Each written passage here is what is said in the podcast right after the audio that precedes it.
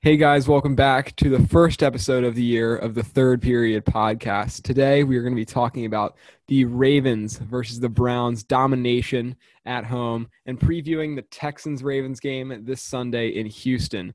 Nate, this Sunday was, you know, it was it was a lot like the Ravens of last year, the Ravens of 2019, absolute domination. Um, it was great to see us win at home versus Baker Mayfield after getting crushed at home last year in our last loss of the regular season. What was the key factor among many for us to win this game? You know, like you said, I think we picked up right where we left off last year. And I think one of the most important things that I saw, at least on Sunday, was just the progression that Lamar makes. I feel like nearly every player, every quarterback in the league is going to say, oh, well, there's always still work to do. And like a lot of them don't really mean it, but when Lamar says that, so far in his career, he has meant it. And you can tell that he's been passing the ball a lot over the offseason. He's been working on those outside, long, deep passes. And something that's really interesting is I would say this was my key to them winning was he was nine for 10 on passes over 10 yards. And he was tied for the most completions of 10 or more yards um, of the week last week. So just obviously a lot of the things that people were critiquing about, he took to that. He worked on it, and now he's doing so much better. A lot of people were saying the only way Lamar could get better is the way is um, his teammates improving around him, and those guys like Miles Boykin, those receivers that we hadn't really seen step up last year. Even Hollywood Brown, who you could see through a lot of his social media, was working out all off season, end up gaining like 20 pounds in the string of like three months. And it showed yesterday. I mean, the receiving corps was as dominant as we've seen the Ravens receiving corps maybe ever in a game. I mean, it mm-hmm. was it was really well done, even Willie Snead, but Lamar really needs that um, if the Ravens are going to have a strong passing attack, which I think they are going to have to have this year. You know, also I mentioned it um in our group chat yesterday. Was kind of a joke, but kind of not, or at least I'm sorry, on Sunday when Lamar threw a ball away. It was honestly, you might think that's just any old play, but that is progression. That is mature. That's his maturation. Honestly, like it, I know Lamar in his first year, he would have tried to force that ball and maybe thrown a pick, maybe thrown like a wobbling pass that got tipped at the line. But him just going outside of the pocket, throwing it away, making sure it's not intentional grounding, it shows his maturation. And like, although that might be a small little thing, it's actually something very interesting to watch. Yeah, I mean, Lamar was pretty much flawless um, on Sunday. Other than there was one throw where he tried to fit it behind the secondary, and he got really lucky because one of the Browns players um, swatted it away mm-hmm. instead of it, it, was there was a guy standing right behind him that was going to clearly intercept it, but one guy swatted it away. Um, but nearly flawless performance from Lamar. And what people don't see in this game is we really didn't run the ball well. I mean, we had mm-hmm. two rushing touchdowns with J.K. Dobbins, but even him, he had what seven carries for 22, 22 yards. Mark yards, Ingram, yeah. yeah, Mark Ingram couldn't get anything going. Gus Edwards not not doing amazing. I know the Browns' offensive line did play really well, but it's interesting to see the leading team in NFL history last year in rushing coming off to such a slow start. Yeah, you know, I think obviously you're right that we did not start off the way we wanted to, at least just with yards per carry. But I do believe that if we had kept following that same path that we did last year, where we just kept on running it, kept on running it, we would have broken through. That's not to say that we didn't have a rough day, because I think we did. But it also had to do with the game scheme and what we were trying to do. We were trying to do longer passes, more screens, like we did with Duvernay. And I think Eventually, we probably would have got a run that would have broken off into the secondary, whether that was Mark Ingram, Gus Edwards, or um, J.K. Dobbins. I think they can all do it, but it is something that we need to watch if it does if it continues or persists to be an issue. Yeah, and we're seeing um, a growth in Mark Andrews as Lamar's security blanket right now. I mean, the catch he made on the first drive for the Ravens of the game was just no one else would have made that play.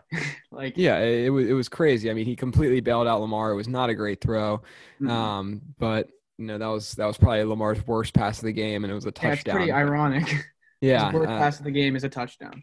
Yeah, and it, it's worked. It, it it worked. I mean, the offense is looking pretty similar to the way it did last year, um, to maybe just a little more passing.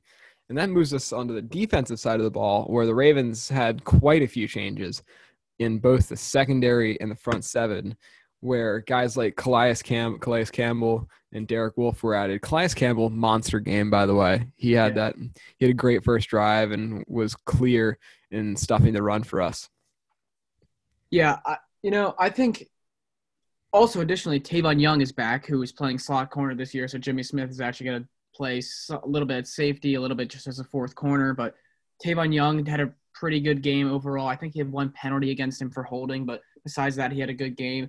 And then just obviously Marlon Humphrey already has an interception. Marcus Peters was pretty locked down. He had block like he was batting the ball down against Odell, locked up Odell all day. But it's to me, it's kind of hard to see exactly where our defense is at this point. Obviously, they had a really good day on Sunday, but we also know that the Browns are the Browns, and Baker Mayfield is Baker Mayfield, and he makes a lot of mistakes, a lot of mental errors, and although they have a very talented offense, they haven't really put things together yet. So although it was a positive game and like the defense played well, we it'll be a lot more of a test next week. Yeah, I mean it was it was really evident. I mean Baker, if he doesn't have a good season this year, he's people are going to start calling him a bust. I mean, he had a good year, mm-hmm. rookie year, very solid rookie year, but hasn't been able to really produce since then. I mean, in that in his he has he has all the weapons around him. You can say what you want about Baker Mayfield versus Sam Darnold, but Sam Darnold has nothing around him. The Jets have done nothing to build an offense around him. Baker Mayfield has two probably top 10 running backs, if not top, maybe no, not no, top, top, five, top 10, top, top 10 running backs on his team. And he's got two really good wide receivers. But that chemistry with OBJ is not there. They've had the time. I, I honestly, if I were the Browns, I'd be looking to use OBJ as a trade piece right now. He seems to have something with Jarvis, but that's just what yeah. I'm seeing from the Browns offense. There's two other things I wanted to mention from the game. Um, each on one side of the special teams. James Proche overall didn't fumble the ball. That's a positive for the Ravens. Yes, but there was there was a lot of there, there was one there was one where he should have fair caught and He should have made a play on it. It rolled down to the one. But you know, for me, if if we're not Cyrus Jones and not fumbling the ball, we're we're doing well. That's a good point. And then, uh, although he's a Gilman alumni, respect to him. But also, um, on the other side of the ball, L.J. Fort, when the Browns tried to do a fake punt, I mean, amazing play. He there was a blocker completely on him, throws the blocker to the side, and just destroys the kicker. I don't know what they call it. Scottish him. Hammer, Jamie Gillan. What is the name? Jamie Gillan, nicknamed the Scottish Hammer. The Scottish Hammer, that's what it was, and he just he he hammered the hammer. He did hammer the hammer, and um, one of the things I I always like to talk about going into a football game is who's commentating. Oh. And I think I I honestly, after watching Ian Eagle, I, I like Ian Eagle personally. I think he has something to rival against Jim Nantz You know, hearing Jim Nantz's voice, you know, is it's a, it's a classic. But after a while, it does get old. I mean, you're you're going to hear him during football season. You're going to hear him during like for a lot during the Masters. I love Tony Romo. I love what he does. Um, but Ian Eagle, you know, he's throwing it up there. I mean, I, I personally, my favorite guy is Gus Johnson. He does the Big 12 uh, college football, but you know, I may be taking Ian Eagle over Jim Nantz right now. I, I don't know about that, but I do know that I, I would like to talk about the Ravens next week against the Texans. Do you have the line for that game? The line is six and a half towards the Ravens, so that's going to be it's it's really more nine and a half um, since they're regarding in home field. Um, I don't I don't know like like maybe the Chiefs and Jags are probably the only team that you can actually they're the only team that has fans in the stadium. So those there's the actually it's a weird little thing they got going. Denver has fans, but it's only personal people who are actually invited by players of either team. So they had around I think like 500 people there. Which yeah, I like that. Weird. I like that rule. Yeah. I like that. I think it's a good medium. Um, I think that family members should be able to come to the games and you know if you're only having 500 people in a 700 in a no not 700 but 70,000 seat stadium i think you're you're you're playing your cards pretty right rather than 17,000 um, but the Ravens last year against Deshaun Watson, you know, it was supposed, it was a very hyped up game. It was great, and Nate, I remember watching this at your house, but it was not even close. It, it was, was at it was at the bank. Um, it was it was it was just not it was not a great game. I mean, they, they and just, it was actually one of the few games where Ravens had defensive pressure on Deshaun Watson. I know last year we struggled a lot with that, but we were all over him the entire day. And now that the defense is so much more talented on the front seven, I mean, if we can, I think that's the key to the game. If we can get that pressure then I think we win the game. Because no doubt our corners can match up with them without, especially without DeAndre Hopkins. Will Yep. Fuller is now their number one option. Randall Cobb, I think, did not even get a pass last week. If I'm, I might be wrong, maybe one, but he was supposed to be a huge addition to their team. He got nothing last week against the Chiefs. So I know our defense can match up with their offense. I don't I don't really know what the Texans really have going for them. Like they have JJ Watt who is who is not what he not anything Not what like he used to be. what he used to be. Um and Deshaun Watson's great and all, top 10 quarterback for sure. But I, I just don't I really do not see this being a very competitive game. I see the Ravens probably winning by like 17, not quite the 34 that they did last year, but I'd say, you know, a solid maybe 28 to 28 to 10 win over the Texans. I like that score. Yeah, I, I would say something similar to that. I also think it's important to point out that Clyde Edwards Helaire ran all over them last week. So I will I would not be surprised if the Ravens uh, running game picks up this week against the Texans. Although they have JJ Watt and they have some good defensive players, you can clearly see that even a rookie can run all over their their defense. So I I think we probably get into the 30s again. I would say either 31 or 34 to I would say 10. 34 to 10 I would go with. Uh, But I mean, either we, yeah. it's got to be dominant. I, I I think you're right. I mean, the Ravens haven't really uh, skipped a step since last year. They've you know shown signs that they are equal to what they were, which is really impressive. Um, and I think if honestly, if they get through these next two weeks on skate, they got the Chiefs in week three. I think that you can actually start visualizing a team that could possibly go 16 and 0 and you know the playoffs will probably lose again in the first round um, but it would be it would be cool to see. I mean it would actually be terrible to see if we went 16 and 0 and lost in the playoffs because i know that that's really the one thing that lamar is holding on to right now. Yeah, and um, I think one other thing we forgot to mention is the addition of David Johnson. We didn't really know what he would be going into this season, but when the now that the Texans have him and we saw what he did against Kansas City, he looks. I'm not going to say the same player that he was when he when he was the, the dominant running back. I think it was 2016. I, I I'm not really like sure one about year that. It was around there, but I'm not saying he's that running back, but he's definitely a lot better than we saw in previous like the recent years. And we got to watch out for him. We know that Ravens have struggled against some really good backs. Nick Chubb last year, Derrick Henry obviously last year's, and I'm not saying that David Johnson's as good as Derrick Henry, but it's something we need to be mindful of.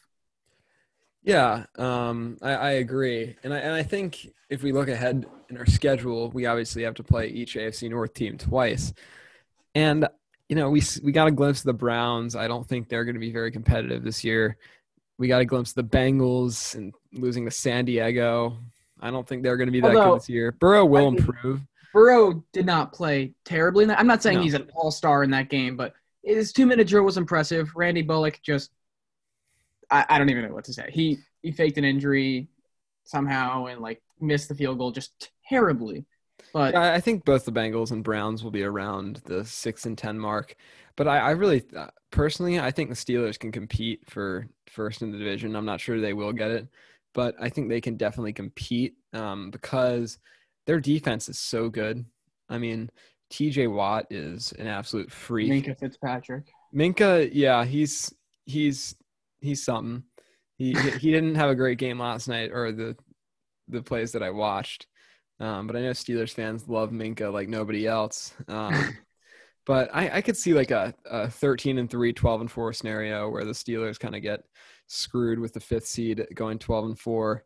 Um, but I, I I can see uh, I could see a scenario where the Steelers could really make a run at the Ravens in this division.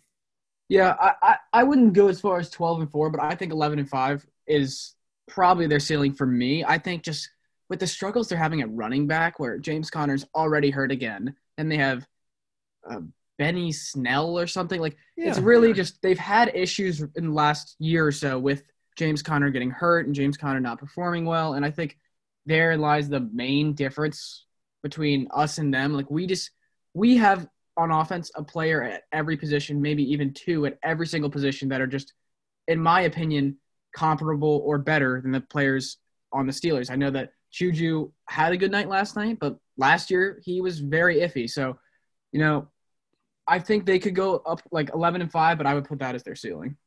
Yeah, I I I could definitely see that being a ceiling. I, I just I, I really like the defense they have up there in Pittsburgh. Um, but I it's one of those things where I, I really think it's just going to come down to the Chiefs and Ravens, and the Ravens may not even get to play the Chiefs in the AFC Championship if they just keep losing in the first round. Um, but hopefully that's not the case, since it seems like when Lamar has a really big chip on his shoulder, he likes to get rid of that. Um, mm-hmm. And you know, it, it, was it was an interesting week, week of football, honestly. Like, um, what was interesting to me, this last point I want to bring up, is that only one running back, only one person had over 100 rushing yards. And this is one thing I've I've been talking about for a little little bit, and it was Clyde Edwards-Helaire in the yeah. first game. Um, and I really don't think running back a running back is a very vital position in an offense, considering when you have the best teams in the league. When you look at the best teams in the league, they're you know they don't have a top five running back. They don't have the Saquons, the Christian McCaffreys, the I dare I say Joe Mixons of the world. Um, I, I, I think the the running back position is being a little bit overvalued, and maybe teams are beginning to catch up on that. I know that's a pretty debatable topic, but that's just my what I think. You know, I think part of it is has to do with the contracts because of these top five running backs demanding so much money. They're not like they can't afford the supporting cast to go around these players, and I I wouldn't go as far to say that like it's not vital, but it's just if these players are going to be greedy, then they better the teams that have these best like these really really good running backs better try to win a Super Bowl in the first three four years on their rookie contract because after that they're going to be demanding so much money, and you can see that with Zeke, you can see that with so many players who've held out for the big cash, and you know I agree with the fact that like there's a new kind of era coming in, like as Lamar's Instagram handle is. There's a new era where it's running quarterbacks, and I think that San Francisco has kind of been onto something the last two years where you don't need one dominant running back. You can have yep. several good ones, and the Ravens yep. are trying to do that now. I th- I think it's going to be coming in with that new running quarterback era. Yeah, and I think it's it, it doesn't even have to be running. I mean, I wouldn't I wouldn't really classify like a, a Mahomes is a mobile quarterback. He mobile, can move yeah. in the pocket he and if he has to run, we saw it in the AFC Championship last year with one of the greatest runs in playoff history. Is you know he he can definitely get out of the pocket and move, um, rather than kind of the older string of quarterbacks right now, where you'll get the Rodgers, Brees, Brady, Roethlisberger, Roethlisberger and yeah. if you want to talk about someone who just retired, Andrew Luck probably we could have put in that category. Um, they weren't the most mobile, but you know they can still like that they're they're a pocket presence. Um, yeah. And I think we're kind of seeing that transition from a pocket presence quarterback to you know the more electrifying mobile quarterback making throws on the run, running out of the pocket, scrambling. Yeah, and I think it's interesting to that Russell Wilson was kind of the first one to make that hybrid. Like he was he was not as mobile or running as like Lamar or Kyler, but he was kind of a transitional guy where he could do both ends and he could do them well. And I think that from there, it's really progressed into now Lamar's could literally can run. I mean, debatably as well as any running back in the entire league. And Kyler, you know, can move quick. So Josh Allen hurdling people. It's it's really interesting to see how it's changed in the last five or so years. But going back to the Ravens, do you have any hot takes for our game this week? Last week I made a hot take for the Ravens game on our um, Houndway on our Houndway football podcast about uh, J.K. Dobbins scoring two touchdowns, and actually came true. Yeah. Um, I th- that wasn't the hottest of takes, um, but this week, my hot take is that it's actually going to be on the defensive side, where we didn't get that that much pass rush, but I did like what I see saw from Tyus Bowser. So I'm going to go with Tyus Bowser has let's say two sacks and something else, whether that be a interception, a forced fumble, a fumble recovery, two sacks and something else. Okay. You know, my hot take was uh, Marquise Brown having I think I said either 150 or 170 yards and a touchdown. He did not do that. He didn't have a touchdown, but he did have a, a, over 100 yards. He had 100 yards, 101 yards. He, had a really good game, and um, I'm gonna keep it with Hollywood again. I'm gonna I'm gonna do two. I, I got Hollywood getting two touchdowns. I think he has a somewhat of like a Rams esque game last year where he was just finding the end zone a lot. And then I'm gonna say, uh, I'm gonna go to defense. I'm gonna say Patrick Queen gets another forced fumble. Oh, we didn't even talk about Patty Queen. I mean, what a game for him. He he had he had a sack, a forced fumble. He was like, yeah, that that was the game. Tackle leader on the team as well. Yep. I mean, and LJ Fort's playing well. We got guys like Chuck Clark who need to step it up, and you know, we never really talked about the Earl Thomas departure. Um, uh, what's his name? DeShon uh, Elliott. Yeah, DeShon Elliott. You know, had a pretty solid game besides getting absolutely flattened by Kareem Hunt. Um, you know, I, I like the way our secondary is playing, and especially yeah, I do, I do too. I think just I think getting Earl out of there was not something that just suddenly happened. I think it was something that people have been talking about for a little while when the allegations started coming in about what had happened with his wife in this very odd scenario and just I think he wasn't a positive she didn't put off positive vibes in the locker room. The Ravens are all about having fun but working at the same time and Earl just always seemed to not be happy, not have a positive outlook on anything. So I think even though it was a loss of talent in a sense, I'm putting the younger DeShon Elliott in and letting him progress this year alongside a very, very good secondary is not going to hurt us too much. And if it, if that means that we have a way better attitude in the locker room in general, I'm fine with making that swap. Yeah, I mean, you you always see, and uh, I, I like looking at a lot of the Instagram posts and Twitter feed of a lot of the Ravens players, and they're always like great team win. They're always um, they're they're they're team players, and I'm not sure if Earl really fit that narrative. He wanted to be kind of the Ed Reed type, where you could just kind of roam and not really mm-hmm. follow the play. And I think that's why a lot of the secondary guys were really getting mad at him because they wanted to run this this defense that where Earl would not really be roaming back there trying to get the pick. And Earl Thomas, I like he's great. He's maybe a Hall of Famer, but he's no Ed Reed. He's not mm. going to be flying around the field making those types of plays, um, especially at this point in his career. Maybe in Seattle, but I, I think it really came down to that fact where the Ravens, it's a great organization, but they're all in this together, and Earl Thomas probably not in it with them. Yeah, I would agree. I think that's very true what you pointed out. Everyone on the team is very selfless. Like, I mean, you see it after the game yesterday or on Sunday. Lamar is giving Mark um, Andrews all the credit. Mark Andrews is giving Lamar all the credit. I believe Lamar said Mark Andrews is a top top two tight end and not two. And then Mark Andrews said Lamar's the best in the world. So you can see that no one's ever trying to take credit, like take credit by themselves. They're they're saying it's my teammates were there for me, everyone was there for me. Even like the rookies. I remember J.K. Dobbins said offensive line helped me out so much. The wide receivers are blocking. That's the only reason I got the touchdown. And and you go off and uh, you see you know, the Ravens signed Walter Payton Man of the Year, Calais Campbell in the offseason. You know, they want guys like that. And and that that statement Lamar made about um, Mark Andrews being the number two tight end and not one, not I honestly do don't think it's that crazy. Um, I I think you know you can you can definitely make a case for Kelce. I, I personally, I think Kelce is the best tight end in the league. But Kittle has not been putting up the numbers that you know we, we think he's actually putting up. He had a very mediocre year last year. He's a great blocker, sure, um, but Mark Andrews is something special. He's a wide receiver in a tight end's body. So, yeah, I mean, just adding on this last thing, like I agree that George Kittle he has these like explosive plays every once in a while, but Mark Andrews is a way more consistent player, consistently getting touchdowns, consistently getting a lot of yardage, reception, and we we all know it's between him and Hollywood, it's pretty hard toss up, but those are Lamar's guys. Like those are the, his security blanket all the time, and I think it probably the edge would go to Mark Andrews that he's just always there, and if it's anywhere within, I would say, two feet of his arms, he's gonna get there. Like he, he just finds a way to get the ball every single time.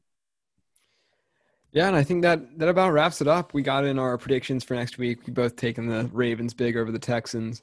Um, thank you guys for listening. And next week will be a very eventful one. We'll be recapping the Texans game and previewing probably the game of the year, two best teams yeah. in the NFL, Ravens and Chiefs. We will see you next time on the Third Period podcast. Thank you guys for listening.